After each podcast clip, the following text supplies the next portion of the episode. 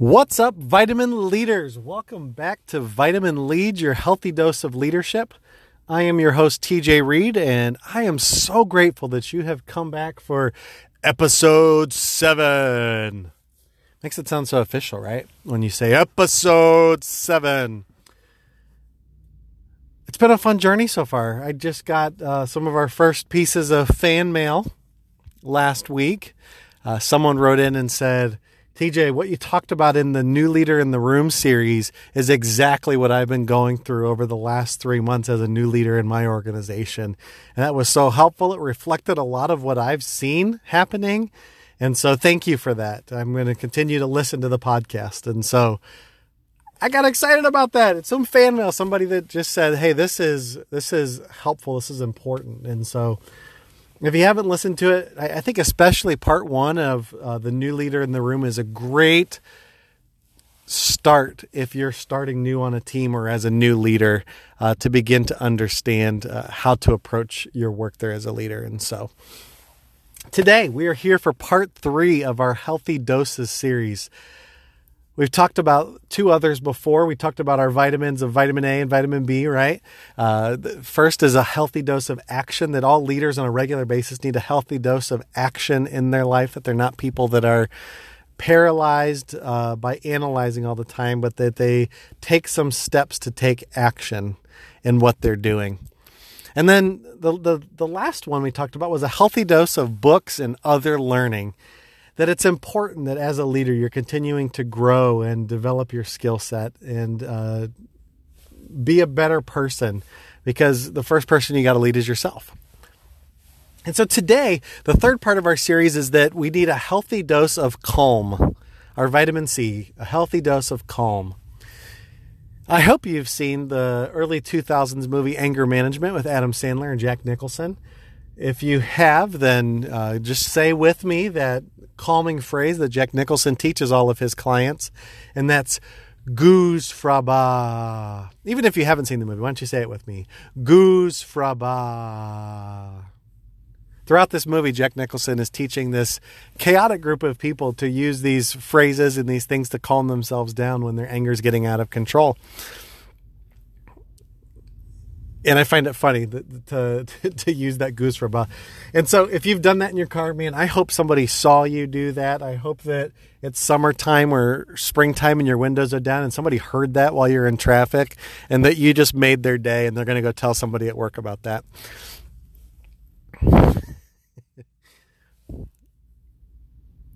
Leaders, I don't think that chaos is the opposite of calm in our culture. I think that distraction is.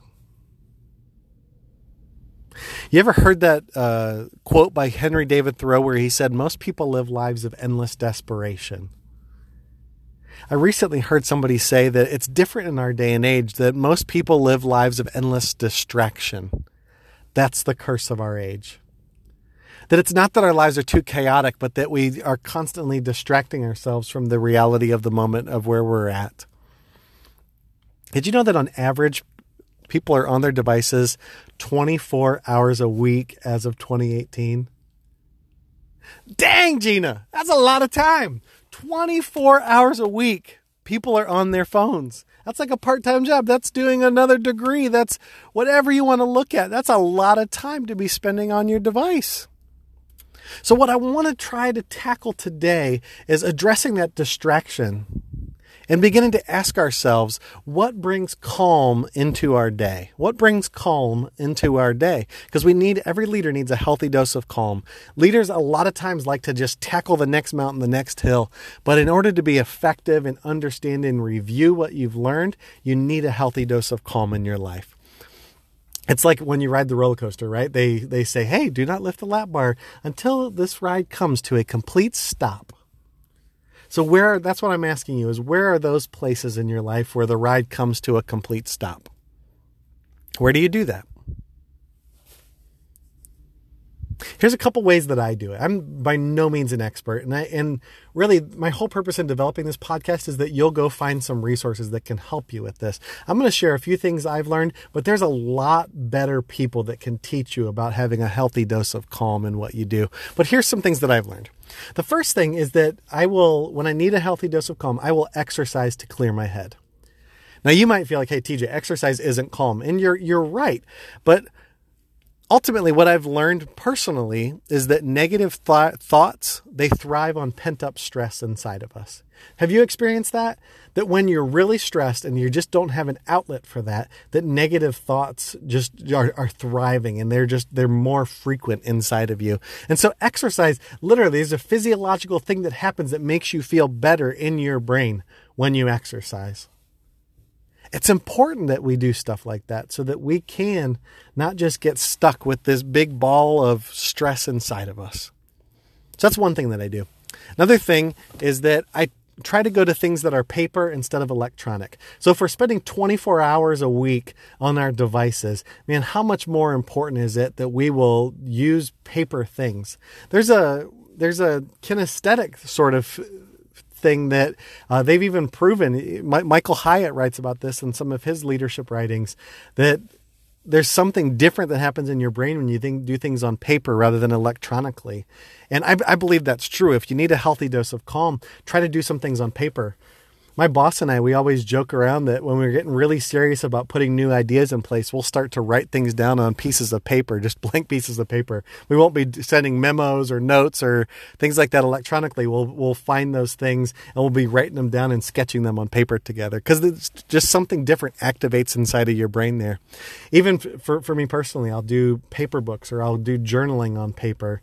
Uh, even though I know it's an electronic, one of the decisions I made last year was that I wanted a Kindle Paperwhite because I wanted to stop being distracted by the internet stuff on my phone when I was reading in the Kindle app on my phone. And I wanted to just devote myself to reading and absorbing that information instead of trying to just consume and post and social media and all that other sort of stuff while I was going through that. So, paper instead of electronic is another thing that I've done. Uh, praying and meditating. I find it so important to do this to remind myself that I'm not in control. To calm my mind. Man, have you ever calmed your mind and realized that person's not as much of a monster as I thought that they were? Sometimes we like to keep the fight up, the the fight or flight sensation, right? We like to keep fighting. And and eventually the the problem is is when you don't bring calm you find every person becomes a fight and every situation becomes a fight. And you give energy to everything instead of energy to the things that are most important. And so praying and meditating, reflecting, talking to God, talking to whatever you consider outside of you, right? And and saying, I'm not necessarily in control of this world. I can control what I want to do, but I need some some centralization of myself. I need to remind myself that uh, my opinions, my thoughts aren't all that there are. That that person's not a demon, even though they might act like it. Man, I'll, I'll tell you what. Sometimes when I get calm and I just quiet myself, I begin to see that person differently that I was so frustrated with. Do you? And then finally, take a day off a week. I encourage you to do that. For me, I, I, typically take a sundown to a sundown, a Friday night to a Saturday night, or a Saturday night to a Sunday night, or whatever it is for you. If you work in uh, a business that works on the weekends, whatever that is, take a sundown to a sundown. It's so important to remind yourself that the world can keep running without you. None of us are needed that badly. We're not the Harlem Globetrotter that's holding the globe on our hand, that we need to be the ones that just keep spinning it. The world runs without us. So take a day off a week. The fact is, guys and gals, we calm ourselves to direct ourselves. We've got to get a healthy dose of calm so that we can direct ourselves differently. That we would reflect on our days so that we don't do the same things over and over again in the future. That we do review and then we revise how we respond to the world around us going forward. When uh, I first started uh, dating my wife, uh, one of my best friends uh, lived up in New England with her as well, and he would drive me around these crazy things called the S curves there in Providence, Rhode Island. And uh, they would tell me all the time people get in accidents on here all the time because they don't know how to take the curve, right? And I think it's the way that way with us that so many people are just running and staying busy that they don't know how to take the curves. That you got to slow down so that you can accelerate and then take the curve. But if you don't slow down, if you don't calm yourself, you can't take the curve. And how often does that happen to us in our lives? That if we don't slow down, if we don't calm ourselves, when the curve comes, it becomes a curveball that just knocks us completely off course. Let me encourage you that some of the curveballs can be mitigated by slowing down and calming yourself. I hope some of these things I've shared today are really helpful to you to, to exercise, to go paper instead of electronic, to pray or meditate, to take a day off a week, to slow down so that you can take the curve. It's so important because if you just keep distracting yourself, you may, you, you not may, you will not make the progress that you could if you were to slow down, reflect, and revise how you're going to do moving forward. So that's a healthy dose of calm. That's a good vitamin C, isn't it? That's that, that's something that we can all do to kind of just like Jack Nicholson's.